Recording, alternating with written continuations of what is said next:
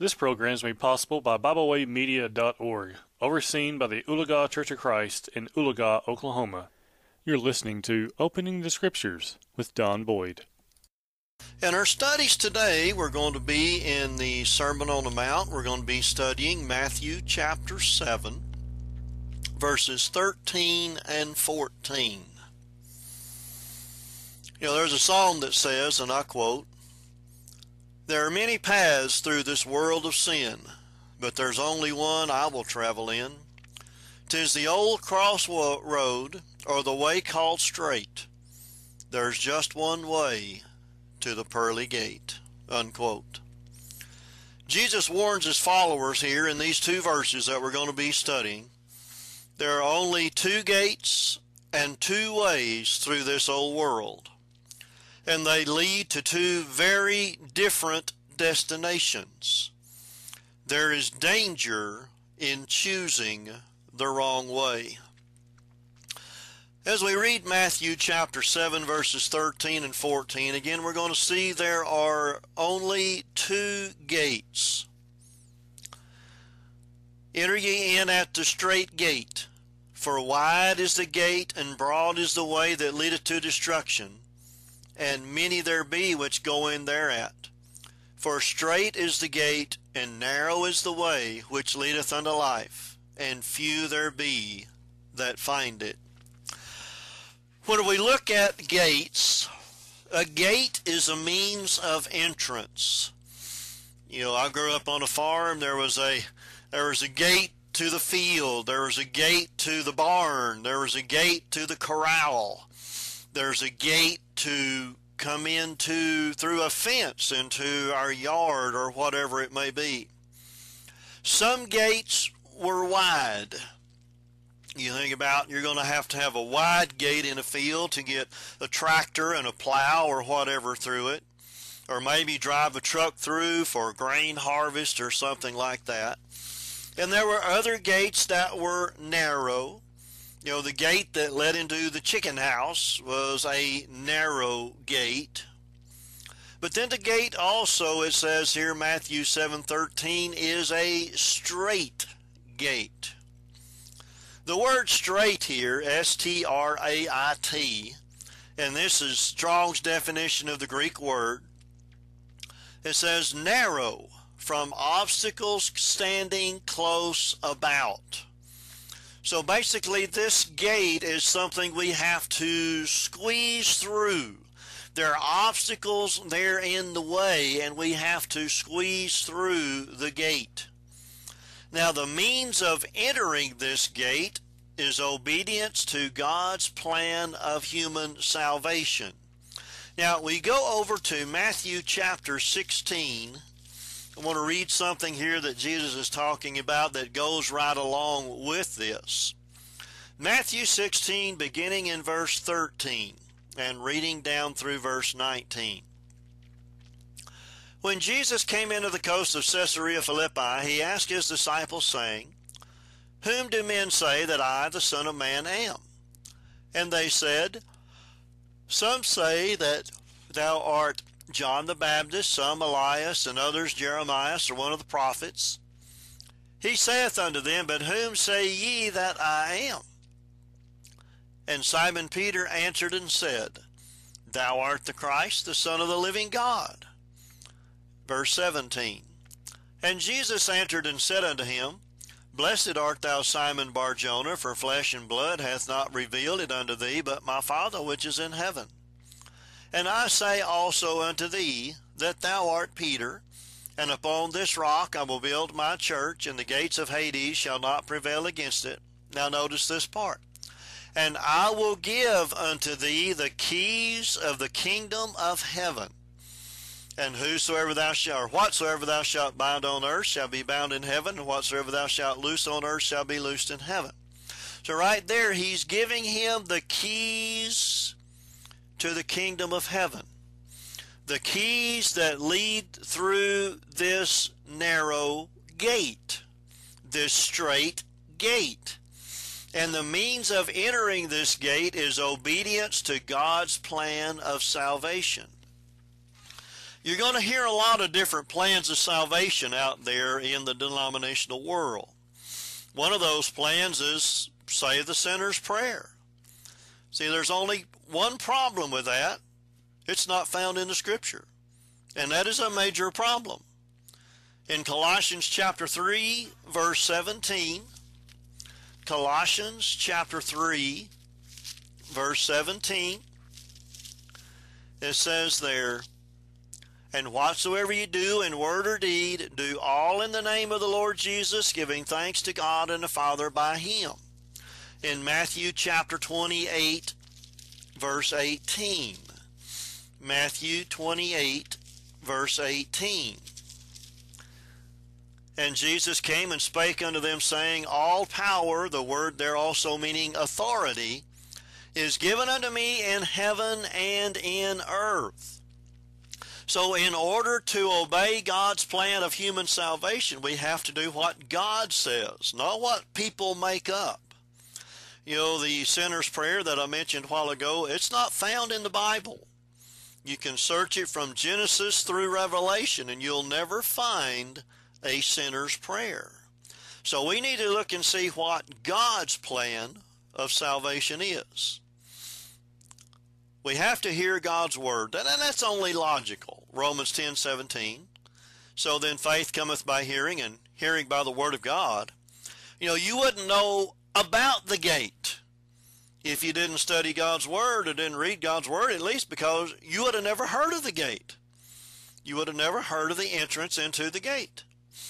Then we have to believe God's word. You know, we can hear the word of God, but if we don't believe it, then what good does it do us? You know, there in Matthew chapter 13, in the parable of the sower, it says there in verse 18 and 19 Hear ye therefore the parable of the sower. When anyone heareth the word of the kingdom and understandeth it not, then cometh the wicked one and catcheth away that which was sown in his heart, that he which receives seed, this is he which receives seed by the wayside. Those who hear the word of God don't believe it. That's the individual we're looking at there in the parable of the sower. They hear the word of God, they don't care anything about it. And it says the wicked one snatches away that. They don't want to have anything to do with God, so they allow that to happen. Well, we have to believe God's Word. And again, that only makes sense as well if we want to have salvation. In John chapter 8, we find there in verse 24, John chapter 8, and in verse 24, and this is Jesus speaking. He says, I said therefore unto you that ye shall die in your sins. For if ye believe not that I am he, ye shall die in your sins. And you can leave the he out there. Uh, you look in the King James Version, you'll notice it's uh, italics, which means it was added by the translators. So Jesus is saying, For if you believe not that I am, you shall die in your sins. And that is the very thing that God told Moses there in the book of Exodus chapter 3 to tell the people in Egypt there to tell the Jews, or excuse me, not the Jews, they weren't Jews at that time, they were Israelites. In verses 13 and 14, Moses said, This is Exodus 3. And Moses said unto God, Behold, when I come unto the children of Israel, and shall say unto them, The God of your fathers has sent me unto you, and they shall say unto me, What is his name? that I shall say unto them, or what shall I say unto them? And God said unto Moses, I am that I am. And he said, Thus shalt thou say unto the children of Israel, I am has sent me unto you. And there we see Jesus saying there in John 8 24, For if you believe not that I am, ye shall die in your sins. Jesus is part of the Godhead. And people that do not believe that Jesus is part of the Godhead, he said, will die in their sins. In Hebrews chapter 11, verse 6, Hebrews chapter 11, verse 6, It says, But without faith it is impossible to please him. For he that cometh to God must believe that he is, and that he is a rewarder of them that diligently seek him. So we must believe the Word of God. If you don't believe God's Word, you're not going to enter the straight gate. And you can probably just go ahead and put it on a little bit further. You don't want to enter the straight gate if you do not believe the Bible. The next thing that we must do in order to enter into or through that straight gate is to repent of our sins. There are many, many verses in the Bible that talk about repentance. You can look at Acts chapter 17. Well, look at Acts chapter 2 first. Acts chapter 2, verse 38. Then said Peter unto them, Repent and be baptized, every one of you, in the name of Jesus Christ, for the remission of sins, and you shall receive the gift of the Holy Ghost. The word for remission of sins there, that is the same Greek word that is found over in Matthew chapter 26, where Jesus here is speaking, and he said in verse 28 of Matthew 26, For this is my blood of the New Testament, which is shed for many for the remission of sins. You know, there are some that try to say that the word for there in Acts 2.38 means because of. Well, you look up the Greek word, and it's E-I-S, ace, and it does not mean that. There is never a definition given for it that means because of.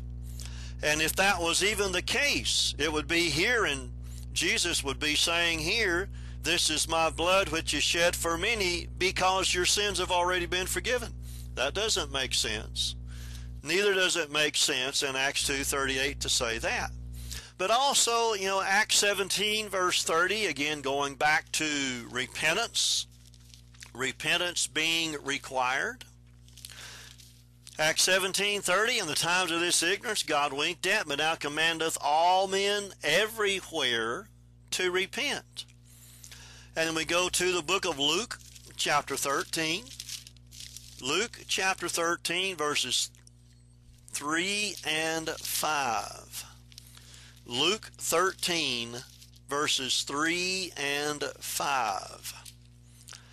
Jesus there in verse 3 says, I tell you, nay, but except you repent, you shall all likewise perish.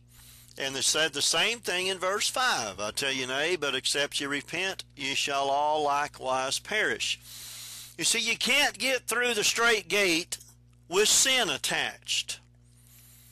You can't get through the straight gate with pride, envy, covetousness, fornication, drunkenness, because only those that have been made pure can enter that straight gate. But then that's not everything that is required to enter in through the straight gate. We must confess the deity of Christ. We've already seen there in John 8 24, where Jesus says, For if you believe not that I am, ye shall die in your sins. If someone does not believe that Christ is the Son of God, that Christ is deity, that he is part of the Godhead, then they will not be saved. They are lost. But in Romans chapter 10, verses 9 and 10, Romans chapter 10, verses 9 and 10, Paul wrote, that if thou shalt confess with thy mouth the Lord Jesus, and shalt believe in thine heart that God hath raised him from the dead, thou shalt be saved. For with the heart man believeth unto righteousness, and with the mouth confession is made unto salvation. So we see the word unto there. So what are we looking at when we look at unto? I want to pull up here the uh, definition here of the word unto. The word unto there in each case is that Greek word eis. And the definition given by Strong's is to or into. whenever we look at Thayer's definition here of that Greek word eis, he says it is into, unto, to, towards, for, or among. So we are believing unto salvation. We are confessing unto.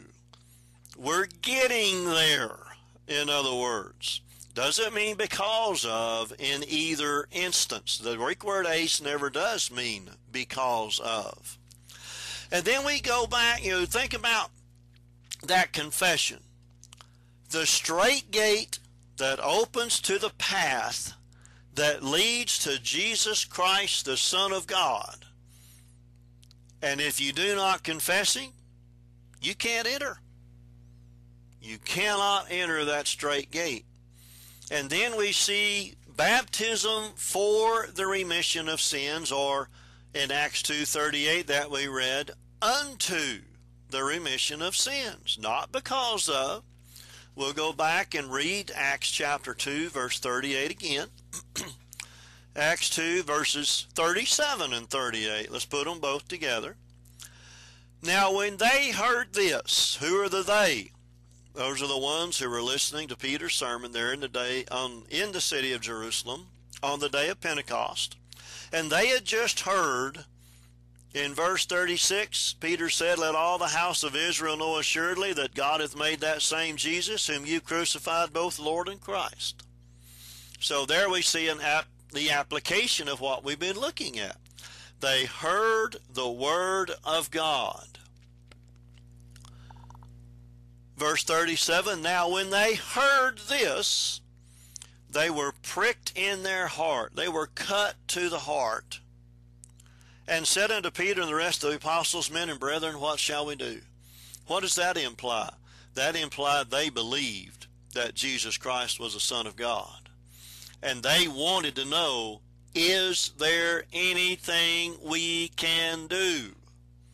And that's when Peter told them. In verse 38, Then Peter said unto them, Repent and be baptized, every one of you, in the name of Jesus Christ. The word in there comes from the Greek word epi, which means upon. So be baptized, every one of you, upon the name of Jesus Christ. The word for there, unto the remission of sins, and ye shall receive the gift of the Holy Ghost. So, right there, baptism for the remission of sins, unto the remission of sins. In Mark chapter 16, verse 16. Mark chapter 16, verse 16. Jesus again speaking, He that believeth and is baptized shall be saved, but he that believeth not shall be damned. So, right there, again, belief and baptism put together. In Acts chapter 22, verse 16, Acts chapter 22, verse 16, Paul is here recounting the things that had happened to him on the road to Damascus, and then after that he had gone into the city of Damascus, and Ananias came to him.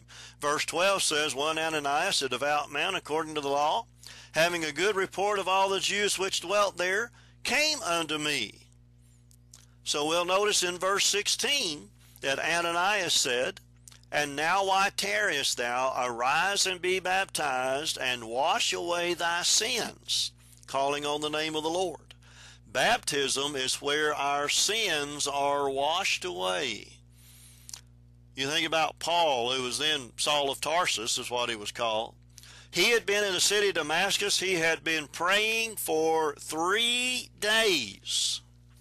Whenever you go to the book of Acts, chapter 9, Acts chapter 9, and we look over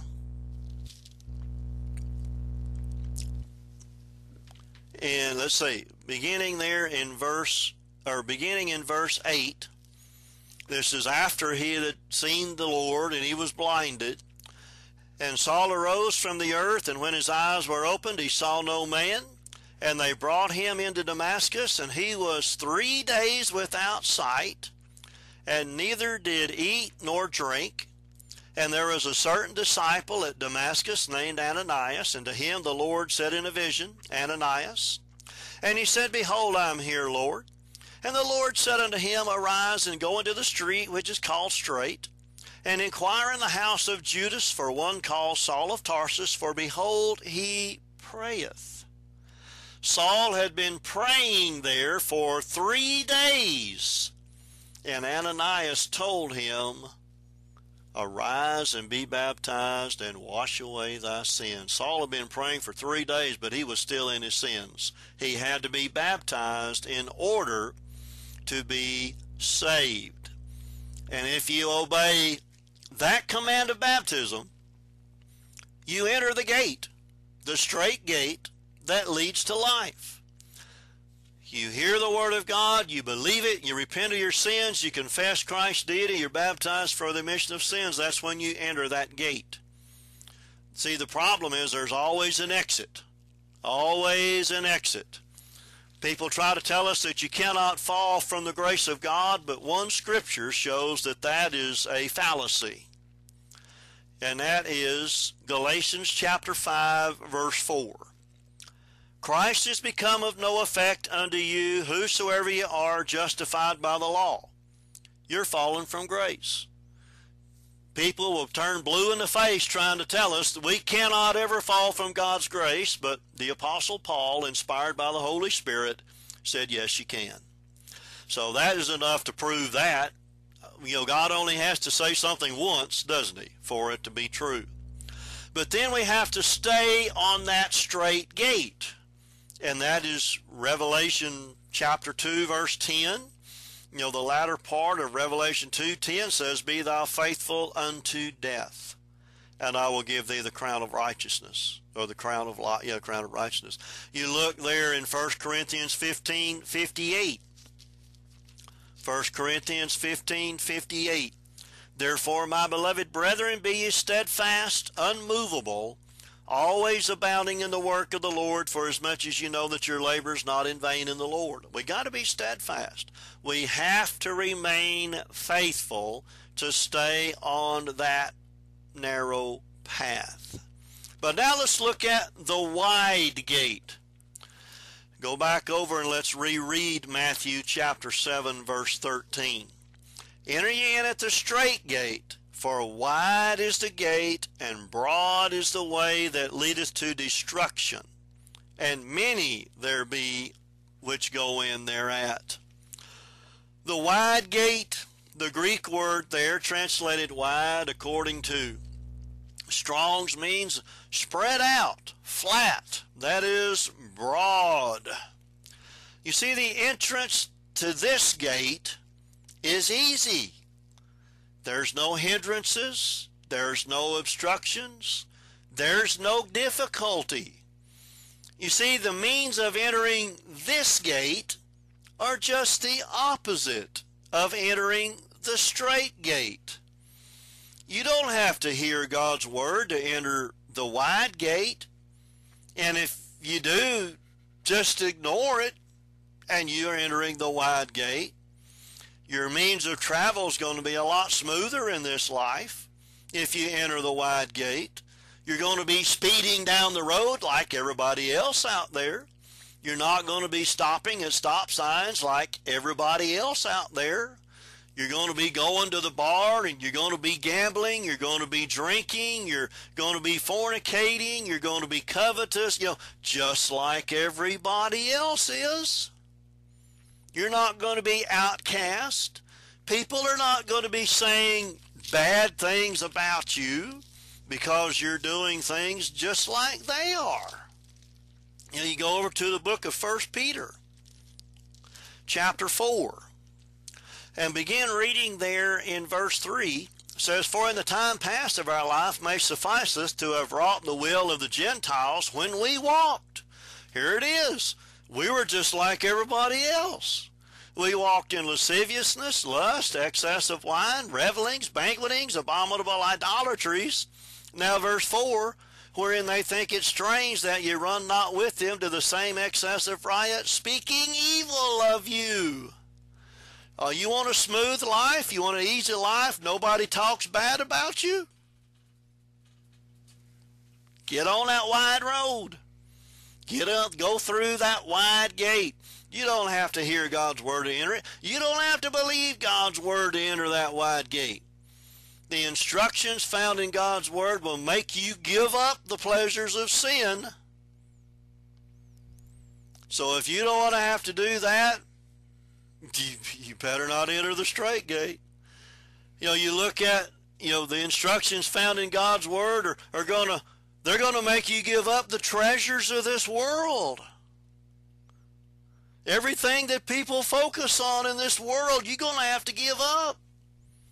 And if you don't want to do that, don't enter the straight gate. You stay on the wide way. You can enter that wide gate. Because you don't have to repent of your sins to enter the wide gate. You can live your life the way you want to live it and don't let God or anybody else tell you what to do because you're traveling on the wide path. You've entered the wide gate and you're just rolling along there with everybody else. You don't have to confess the deity of Jesus to enter the wide gate. You can ignore it. You can stay quiet about it. You can speak against it. It doesn't matter if you want to enter the wide gate. You don't have to be baptized for the remission of your sins if you want to enter the wide gate. If you reject baptism for the remission of sins, you rejected Jesus, but that's okay because that's what you want to do. You see, there's only prom- a problem with all this. If you enter the wide gate, you're headed for that destination there that Jesus said is called destruction. You can live your life the way you want to now, but it's headed for destruction. And then he says, Many enter that wide gate. Many. That should be a very sobering thought.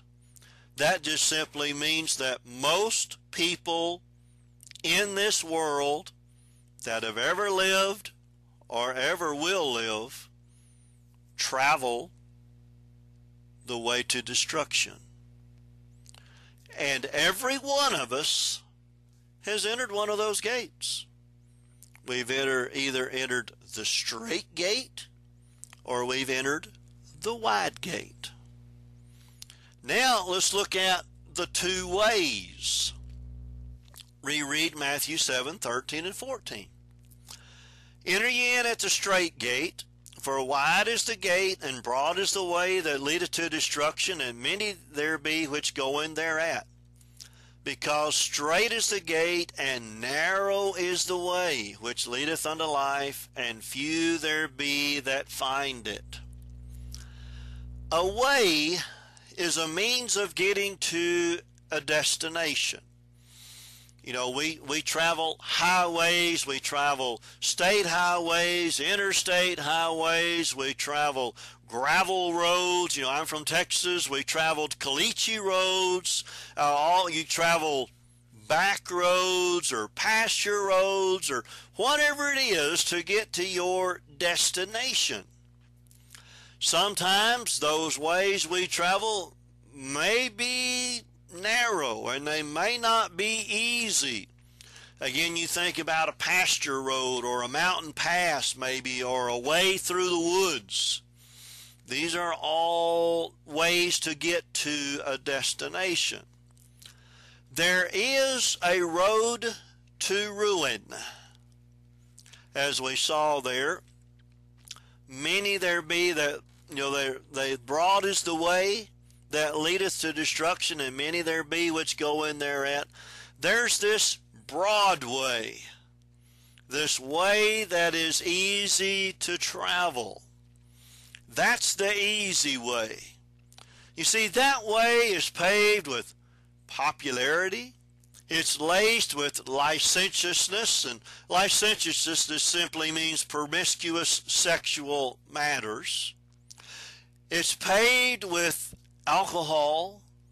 It's governed by greed. It's lined with luxury. It's served by selfishness.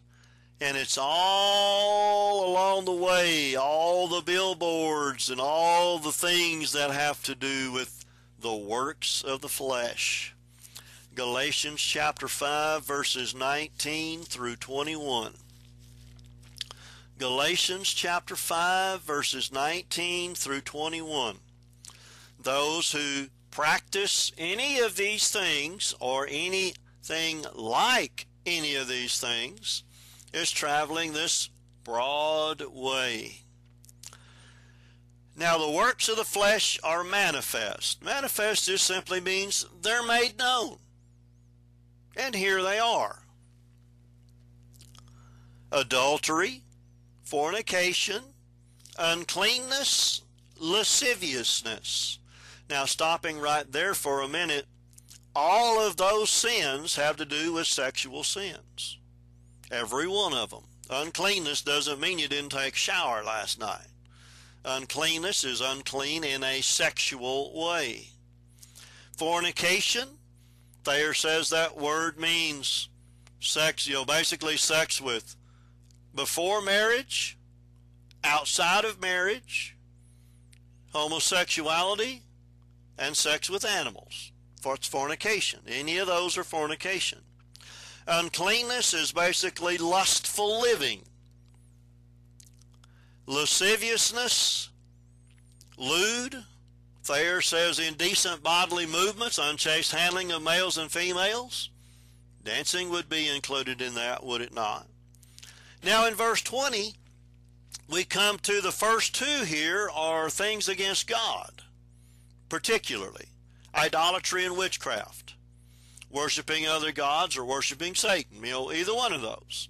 Now we come to sins against one another hatred, variance, which is strife, struggling, you know, emulations, which is jealousy, wrath, the word strife here meaning factions, seditions, which would be division, heresies, envyings, murders, drunkenness, reveling Reveling, you look at the definition there, a musical procession that includes drinking and dancing. And notice, and such like. Anything that's like anything listed there is a work of the flesh. Of the which I tell you before, as I have also told you in time past, that they which do such things shall not inherit the kingdom of God. We could change that to they that do such things have entered the broad gate and are traveling the wide way. Or however you want to put it, they've entered the wide gate and are traveling the broad way. But they're not on the narrow road, and they have not entered the strait gate. There are many that are traveling that road to ruin. But then we have the lane to life.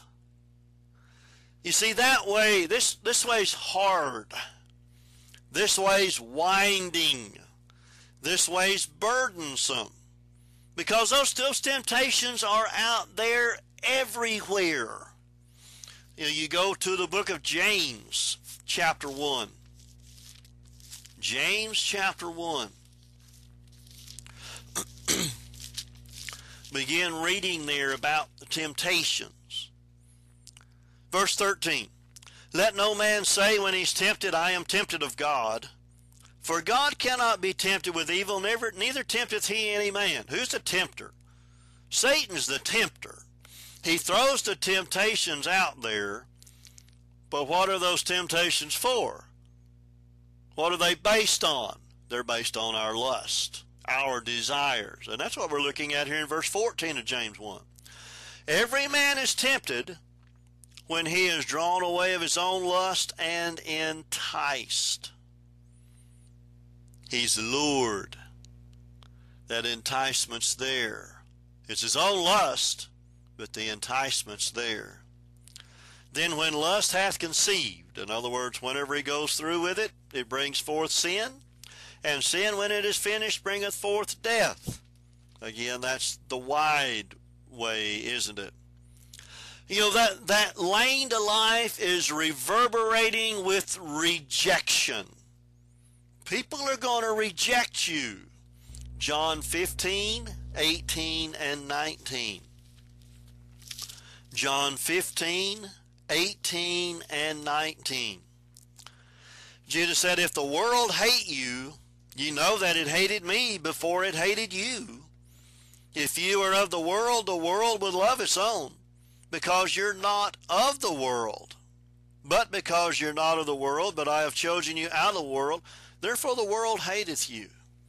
If you're traveling on the narrow road, those on the wide road are going to hate you.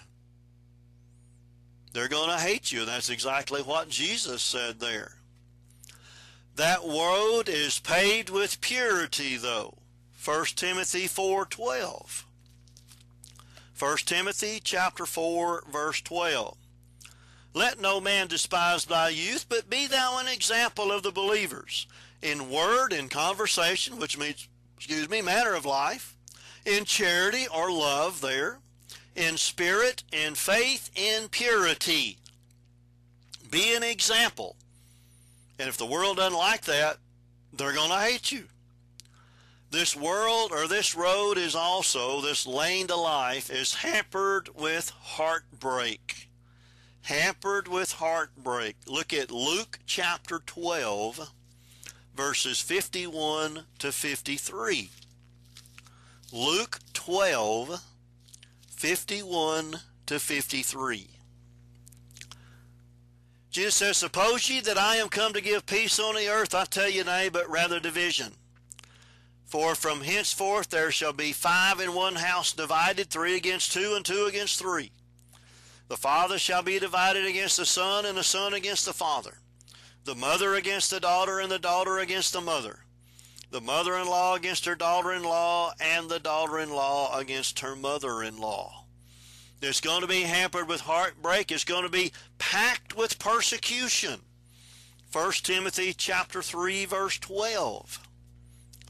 1 Timothy chapter 3 verse 12. 2 Timothy 3:12. Get the right right place here. Yea, and all that will live godly in Christ Jesus shall suffer persecution. Persecution is going to be there. We looked at that not too long ago there in the Beatitudes of the Bible, or in the Beatitudes in the Sermon on the Mount. Matthew 5, 10 through 12. Matthew 5:10 says, "Blessed are they which are persecuted for righteousness' sake, for theirs is the kingdom of heaven." Blessed are you when men shall revile you and persecute you and say all manner of evil against you falsely for my sake. Jesus said. And then verse 12, Rejoice and be exceeding glad, for great is your reward in heaven. For so, or in that way, persecuted they the prophets which were before you. So it's going to be packed with persecution, but it's going to be harmonious with humility. 1 Peter 5, 5 and 6. 1 Peter chapter 5, verses 5 and 6 says, Likewise, you younger, submit yourselves unto the elder. Yea, all of you be subject one to another, and be clothed with humility. For God resisteth the proud, and giveth grace to the humble. Humble yourselves, therefore, under the mighty hand of God, that he may exalt you in due time. And then that lane to life is going to be flourishing with faithfulness. Revelation chapter 2 verse 10. Revelation 2:10 Fear none of those things which thou shalt suffer. Behold, the devil shall cast some of you into prison, and ye shall be tried, and ye shall have tribulation ten days. Be thou faithful unto death, and I'll give thee the crown of life. Everybody that is traveling on that lane to life is faithful to God. And then we notice Matthew 7 13 and 14 again, there are two destinations. Two destinations. Enter ye in at the strait gate, for wide is the gate, and broad is the way that leadeth to destruction, and many there be which go in thereat because strait is the gate and narrow is the way that leadeth or which leadeth unto life, and few there be that find it. Two destinations. A destination is the end result of entering the gate and traveling the way. You know, there, there are many ways to get to Kansas City or to get to Dallas or to get to Orlando but there are only two eternal destinations and only one way to travel to each. Not multiple ways, just one. Now, comparing these two destinations to a city, there is a city that is called destruction. Destruction is entered by or reached by entering the wide gate and traveling the broad way. According to Thayer, in his definition there of the word translated destruction, he says this destroying, utter destruction of vessels, a perishing, ruin, destruction of money. And then this one the destruction which consists of eternal misery in hell. The city of destruction then represents the eternal misery of hell. In Matthew chapter 8, verse 12, Matthew 8, 12, but the children of the kingdom shall be cast into outer darkness. There shall be weeping and gnashing of teeth. We see two things there about hell outer darkness You've ever heard anybody say, Well, I won't mind going to hell because I'm going to be down there with all my friends and I'll be shaking hands and we'll be visiting? No, you won't. You're not going to see anything. It's outer darkness. There's going to be weeping. Everyone there. Weeping. Gnashing of teeth. You think about there, there's really I don't know, a couple of reasons that we gnash our teeth. One is for pain and one is for anger. Gnashing of teeth. In Matthew 25 41. Now, Matthew chapter 25, verse 41. Then shall he say, this being Jesus, also unto them on the left hand, Depart from me, ye cursed, into everlasting fire prepared for the devil and his angels. Hell wasn't prepared for human beings. It's prepared for the devil and his angels. And whenever God prepares something, he does it right. But every unfaithful human being will be there too. So not only outer darkness, weeping and gnashing of teeth, but eternal fire. Imagine being immersed in total darkness in eternal fire. Why do you think there's weeping and gnashing of teeth? In Mark chapter 9, verses 43 through 48, Mark 9, 43 through 48. And if thy hand offend thee, cut it off. For it is better for thee to enter into life maimed than having two hands to go into hell, into the fire that never shall be quenched, where the worm dieth not, and the fire is not quenched. And if thy foot offend thee, cut it off. It is better for thee to enter halt into life having two feet, than having two feet to be cast into hell, into the fire that never shall be quenched, where the worm dieth not, and the fire is not quenched. And if thine eye offend thee, cut it or pluck it out. It is better for thee to enter into the kingdom of God with one eye than having two eyes to be cast into hell fire where the worm dieth not and the fire is not quenched. Now we're adding where the worm dieth not.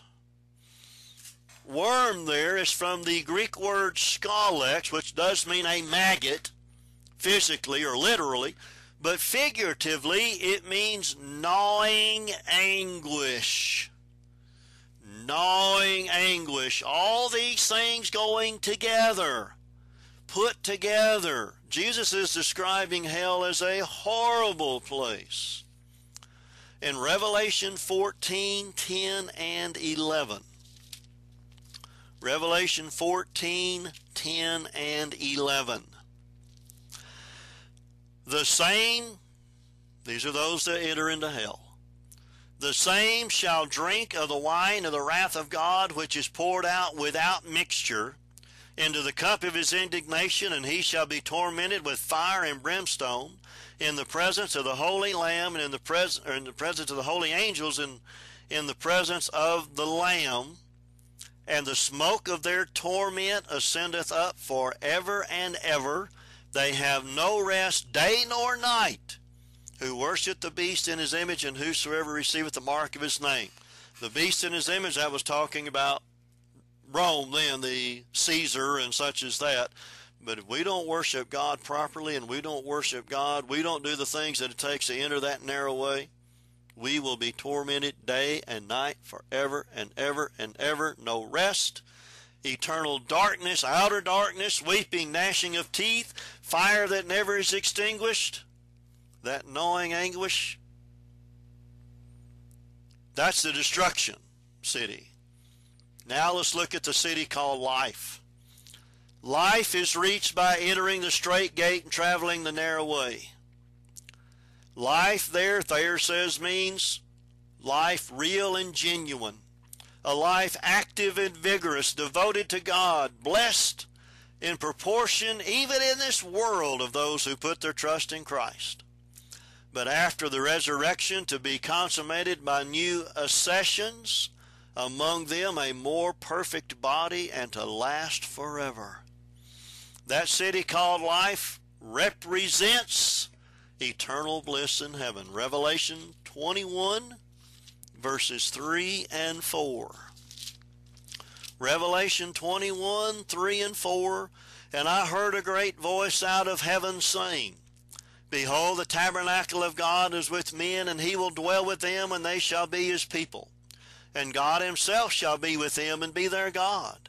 And God shall wipe away all tears from their eyes, and there shall be no more death, neither sorrow nor crying, neither shall there be any more pain, for the former things are passed away. That wonderful city called life. In verse 16 through 23 of Revelation 21. And the city lieth foursquare, and the length is as large as the breadth, and he measured the city with the reed twelve thousand furlongs. The length and the breadth and the height of it are equal. And he measured the wall thereof a hundred and forty and four cubits, according to the measure of a man, that is, of the angel. And the building of the wall of it was of jasper, and the city was pure gold, like unto clear glass. And the foundations of the wall of the city were garnished with all manner of precious stones.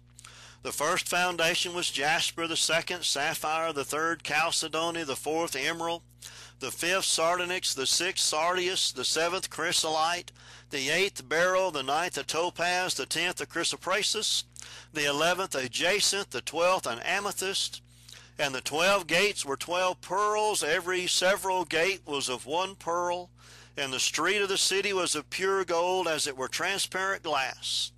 And I saw no temple therein, for the Lord God Almighty and the Lamb are the temple of it. And the city had no need of the sun, neither of the moon to shine in it, for the glory of God did lighten it, and the Lamb is the light thereof. God is trying to show us in ways that maybe we can comprehend the glory and the greatness of heaven. And we're all either on the road to destruction or the lane to life. And we can change paths at any time. We can obey God and turn from going to destruction to going to life. 1 Corinthians chapter 6 verses 9 through 11. 1 Corinthians 6 9 through 11. Know ye not that the unrighteous shall not inherit the kingdom of God? Be not deceived. Neither fornicators, nor idolaters, nor adulterers, nor effeminate, nor abusers of themselves with mankind, nor thieves, nor covetous, nor drunkards, nor revilers, nor extortioners shall inherit the kingdom of God. But, or and, such were some of you, but ye are washed. They washed away their sins in baptism, Acts 22, 16. Ye are sanctified, ye are justified in the name of the Lord Jesus Christ by, and by the Spirit of our God. They changed directions, didn't they? They were going to destruction. They were headed there, but they obeyed the gospel, and now they're headed to life. So we can go from destruction to life, but we can also disobey God and turn from life to destruction. 2 Peter chapter 2 verses 20 to 22. 2 Peter 2 20 to 22. For if after they have escaped the pollutions of this world through the knowledge of the Lord and Savior Jesus Christ, who are they? They're Christians. They've escaped the pollutions of this world because of the knowledge and they obeyed, didn't they? But what happened? They are again entangled therein and overcome. The latter end is worse than with them than the beginning. For it had been better for them not to have known the way of righteousness than after they have known it. Again, we see they're a Christian. To turn from the holy commandment delivered unto them. But it has happened unto them according to the true proverb. The dog is turned to his own vomit again, and the sow that was washed to her wallowing in the mire. That is a Christian that has gone from being faithful to God to wallowing in the mire of sin.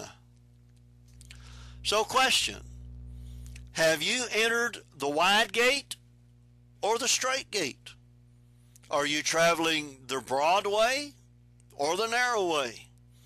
Are you heading for destruction or are you going to life? Do you need to become a child of God or you do you need to repent and get back on the narrow way? You know, Isaac Watts wrote this in a song, and I quote Broad is the road that leads to death, and thousands walk together there. But wisdom shows a narrower path, with here and there a traveler. When you're in Moody, Missouri, you're invited to visit the Moody Church of Christ, located on Highway E in Moody, Missouri. The congregation there meets on Sunday morning at 10 a.m. for Bible class, 11 a.m. for worship, and then again at 6 p.m. for Sunday evening worship. They also meet at 6 p.m. on Wednesday night for Bible study. We hope you enjoyed this program. You can find out more about Bible Way Media by visiting us at BibleWayMedia.org. You can also find us on Facebook, Twitter, and Instagram. We thank you for listening.